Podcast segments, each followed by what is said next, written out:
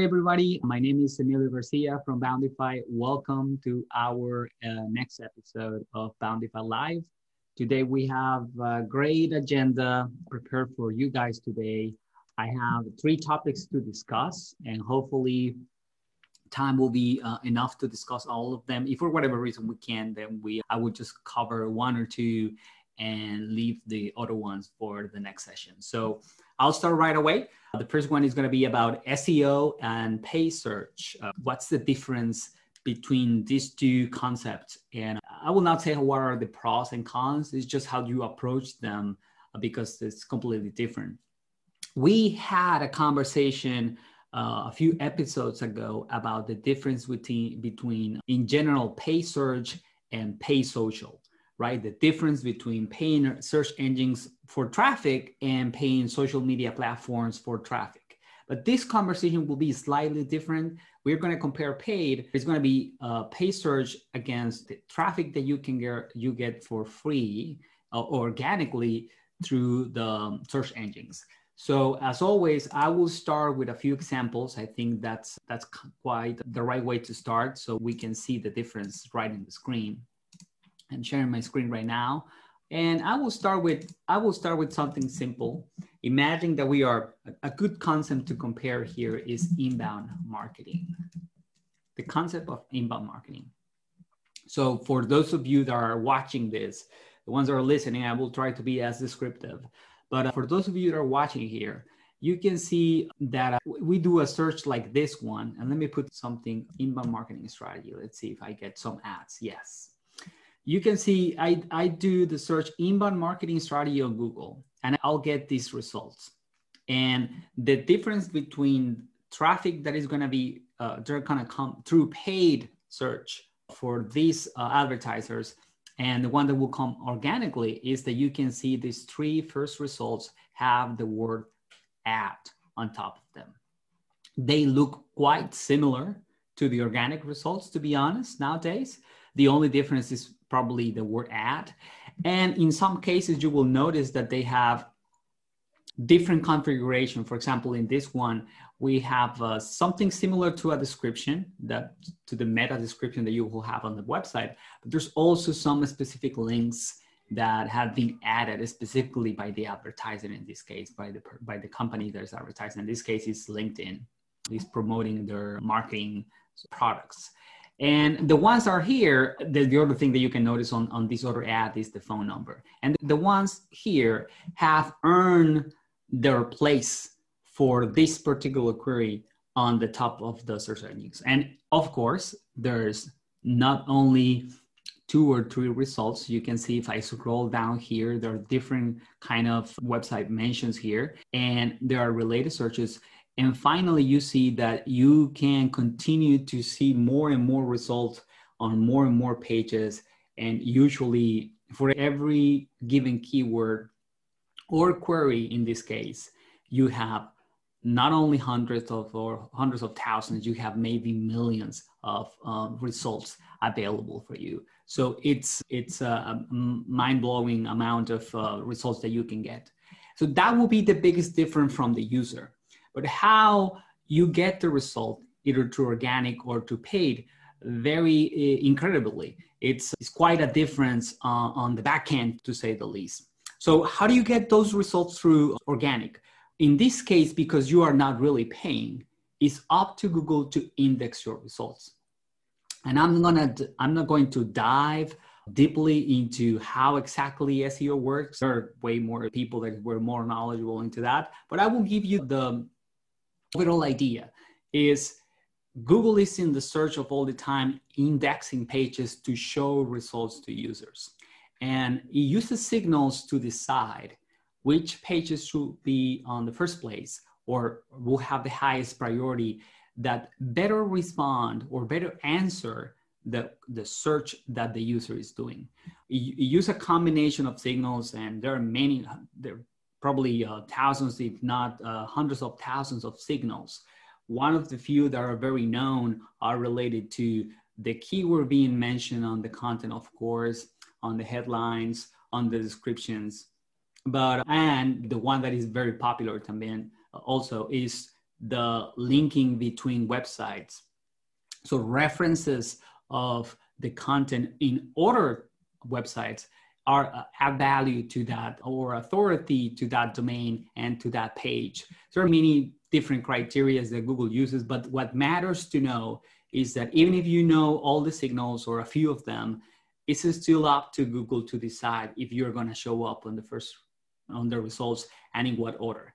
It's not up to you to decide exactly what is going to be shown. And this is very important, for example, in the fact that yes, for example, if your the headline of your website have specific words, they will show up here. But for example, you can have a specific description on your website on the meta description and still google might take something a different part of your website to answer sometimes it will take your content and it will frame it in a different way like this one the answer snippet that people ask you can see here that it's taking content to answer a specific question, which is what is inbound marketing? And he's using that content created by another company to answer that question. Sometimes it takes elements in the form of images and obviously video. The work is done by Google. And while you can influence it, you cannot determine it 100%. Another, another good example of how SEO is not, or indexing content on your on the search engine is not in your control totally is you can create a piece of content uh, for a company that is based in the united states. And even when it's intended probably for the us audience it will show up on if it's if in other con- english speaking countries there's not enough information or a page very answer the question in the US, it will show up in other countries. It will show up actually in other countries if the search is done in English, for example, or if there's not really any good answer on the native language of that country. So you don't really have control over what places of the world that answers show up. And the same happens on regions. When someone says, Am I showing up in the first place on the Google search? That's something that is not stable across the board anymore. Nowadays, what one person see for a specific query might be completely different from what another person see for another kind of query. I was watching this very interesting, it was an episode or not a movie, but a documentary about social media and search engines. And they were saying that the same exact keyword or query done by different people, depending where they are, even their beliefs, changes the results because Google is trying to show something that is quite relevant to the person doing the search.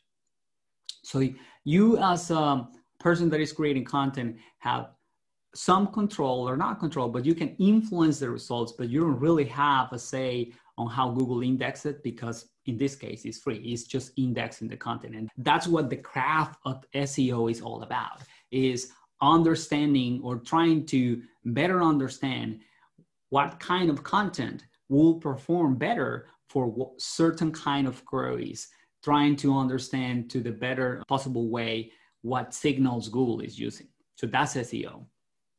Now, when you use pay search, the way that you show up is completely different because in this case, you are paying Google for the benefit or the privilege of showing up in the first places instead of doing the work through content and waiting for them to index your content for free. So that's the biggest difference is that you are paying Google and therefore you have a little more say on how you show up.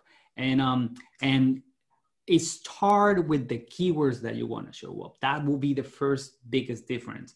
When you are paying Google, you pick the keywords that you want to show up. So you can be very selective or very broad. For example, you can say something like, I want to show up for any query that has the words inbound marketing strategy, right? So if someone is typing just inbound marketing, I don't want to show up. Or if someone is typing marketing strategy, I don't want to show up. I need those three words to be part of the phrase in order for me to, to, to be willing to pay for an ad showing uh, in front of users.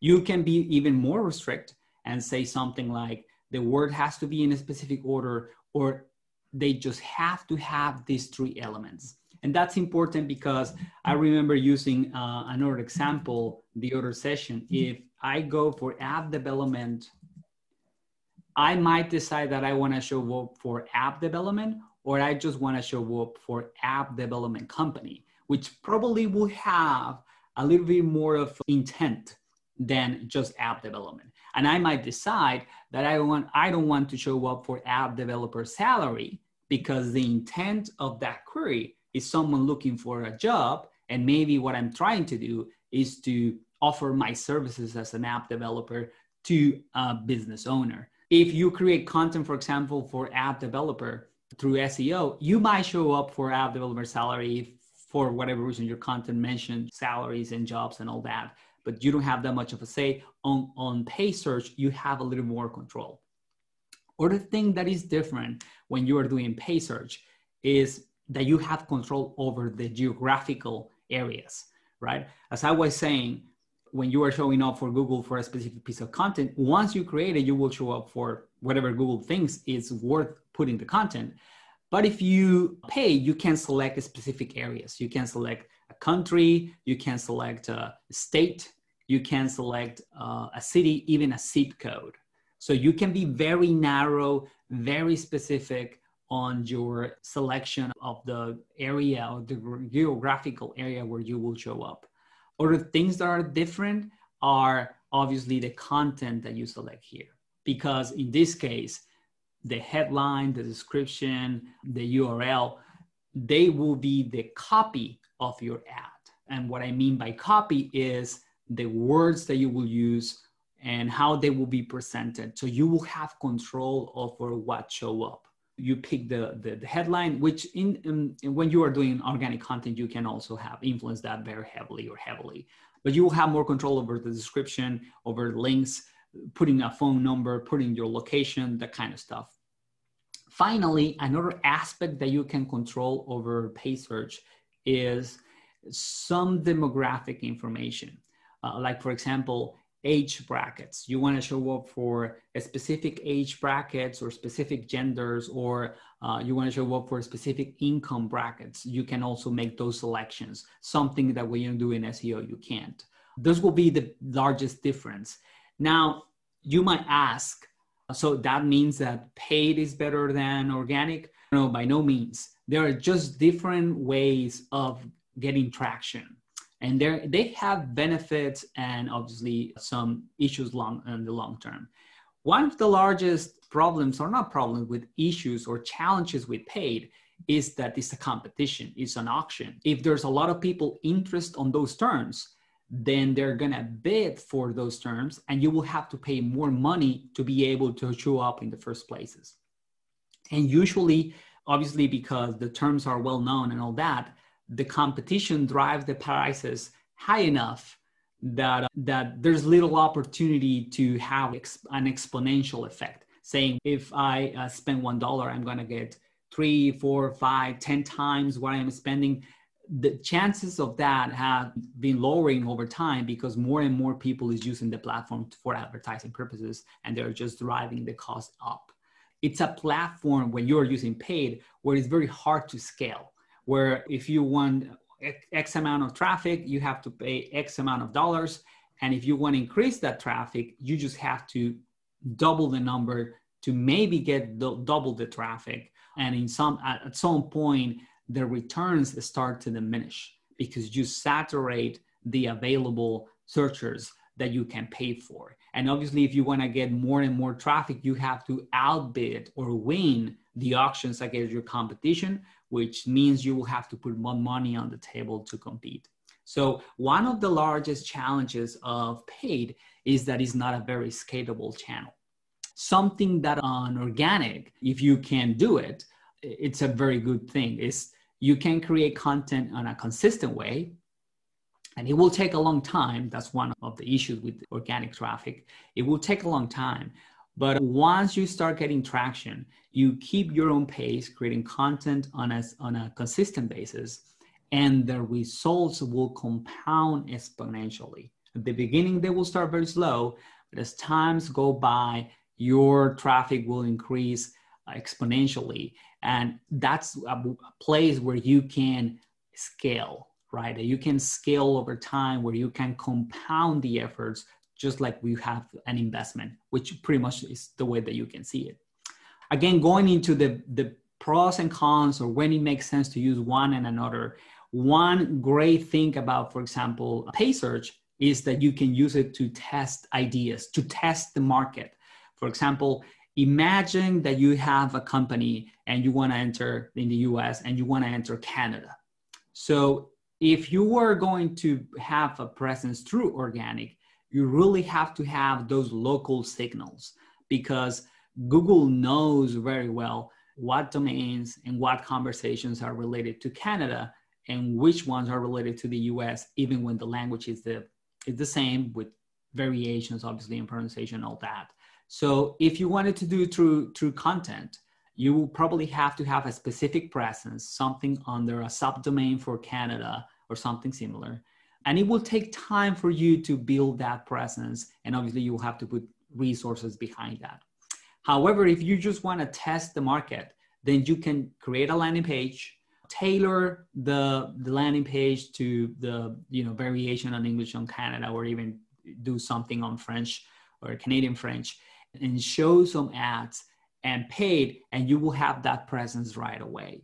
And if for whatever reason you want to stop the effort after six months, a year, or something, you just pause your campaign and you don't have to sunset a portion of your website or redirect resources that have you have invested already. So for testing market, for testing new product ideas, for even testing interest, um, paid is great because allows you to get that feedback right away. And that benefit is something that, for example, for organic, it's also something that makes this strategy complicated. Because if you start creating content for your website for a specific topic, Again, imagine here that we are comparing the case for HubSpot that has invested heavily on being the authority on inbound. And imagine that they decide they don't want to be known for inbound anymore. It will be very hard for them to change because they have all this content already indexed. Uh, so they will have to eliminate it and it will take a while to be an upset or to be an updated. So on SEO, your SEO strategy behaves like a large ship, like the Titanic. If you once you start set a direction, you have to make slow movements because it takes a long time for whatever change you have in mind to ref- being reflected on search engines. So you have to really use your core business vision and mission and, and values to define what, will be your SEO strategy because it's usually a long term play. And if you keep shifting ideas, if you keep shifting focus, then you will be wasting valuable money on the content that you have already created that will not be usable anymore. And you will have to discard and remove from your website to give space for the new ideas that you have. That doesn't mean that you shouldn't change, but you really have to be very thoughtful on how do you reflect your content focus on your website when you are focused on SEO. So you have those benefits, speed and the ability to change.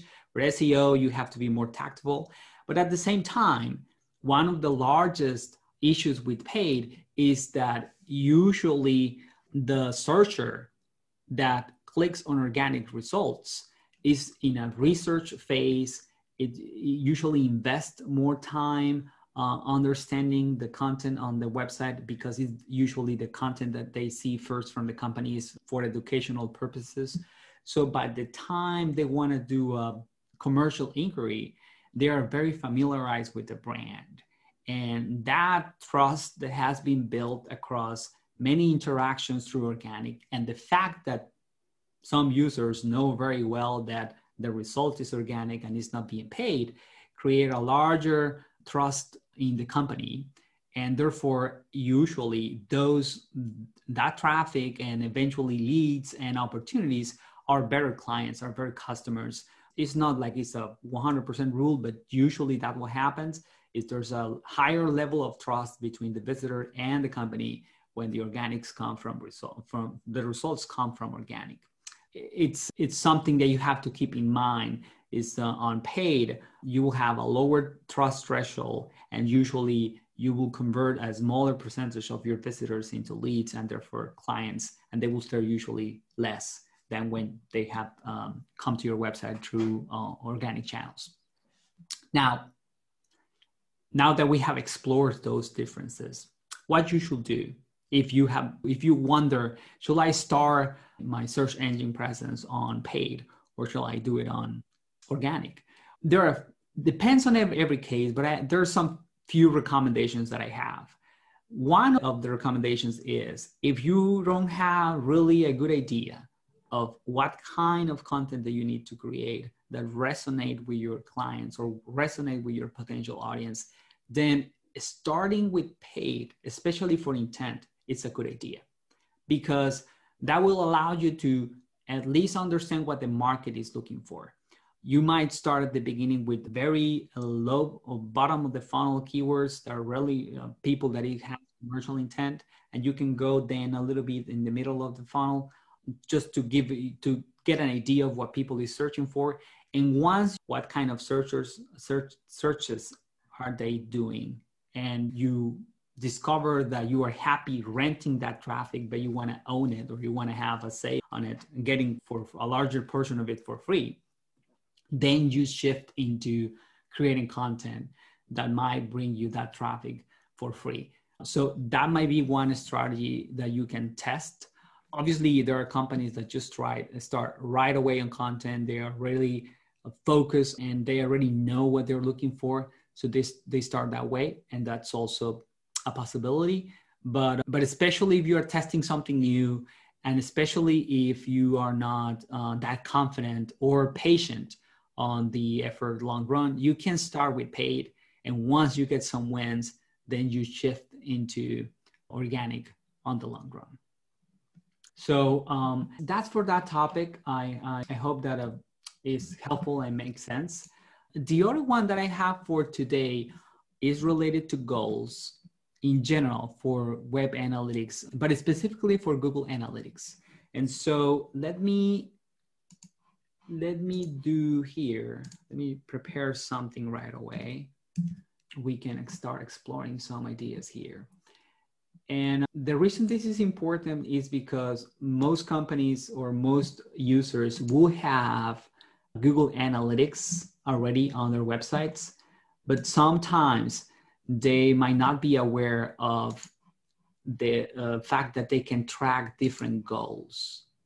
So what I'm showing here is, in this case, our Google Analytics account. We use it to track our website performance and as a test ground for some ideas that we eventually develop.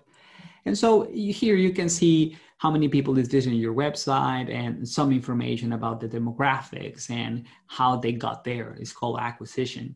But sometimes you want your website to have a specific goals in mind. You want the, you want your website to accomplish something. And in Google Analytics, and this is something shared with other platforms, you can do with other web analytics tools, but this one is very popular there's a place where you can set up those goals. And today I want to explore the kind of goals that you can have on Google Analytics and what is the difference between all of them. To get to that area, you go to your account and then select the property that you might have. As usually you have one property per website. And then you select one of the views. In this case, usually there's like a master view or a view that have all the data unfiltered of the website. And there's this section called goals. And here you will see an area where you can create some of the goals. And I will just for the purposes of this demonstration, start with the new goal. You can have different kinds of goals. I usually select custom for the setup so we can see the types and these are the types. And I want to explore the different conditions where you will use them. So the, the most popular one is called destination and it's just a specific page that you want your users to visit. So for example, if I use our website as an example, we have our homepage, but we usually, usually want people to visit this particular page, the Let Us Talk, which is our commercial intent form. And when they fill this form, we send them to a thank you page, a page where uh, we say, thank you for reaching out. We will contact you uh, pretty soon. And that particular page is one of our goals. We want more users to fill the form, obviously, because this gives us opportunities. So this could be an example of a destination, right? It's any page that is of value for a user. For some companies, is their thank you page. For other companies that, for example, sell software, usually the pricing page is a good one because that signals commercial intent. There are some cases where if you are selling your products directly on the platform and you have a page at the end of the process that says something like thank you or it's at the end of the checkout process then maybe you are tracking that and you have you can have multiple pages. So you create a page on based on that and that will be type destination. It's very simple it's very straightforward. You can have multiple kind of them. And you can use different uh, rules let me put here a test so you can see you can use multiple rules to say i want a specific url or you can say something like i want any url with that begins with something like thank you or you can use something known as regular expressions, which is combinations of rules that allows you to have different things. For example, this one, right? Any page that either has let's talk or contact. So you can have multiple rules. That will be the first one. And you can verify if there's any people actually right now that matches the rule so you can get an idea of the something called conversion rate. So you have destination. Another way that you can measure success is through engagement. And while some people do not agree that duration by itself is an engagement uh, metric, it's available uh, on Google. And the way it works is you can say something like, of all the people that visit our website, less than 10% or less than 10, 5% spend more than 30 minutes, three minutes on our website. And we know that the people that spend a little bit more of time usually end up buying. So that will be one of your goals. You can say, I want people to at least spend three minutes, two minutes, one minute on our website, and we want to measure that. So you can select duration, and the goal details will change because now you have to specify the amount of, for example, imagine you say, my goal is that people spend one minute on the website, and you will get an idea how many, what percentage of people matches that threshold and you have it available here. The same thing, you can set up one of these duration thresholds. You can have many, so you can tier them up and see how that show up in the results. The third one, again, is considered an engagement metric, is pages or screen per session. And the logic on this one is if a person visits the website and just see stay at the homepage and leave, probably it wasn't that interest on the content.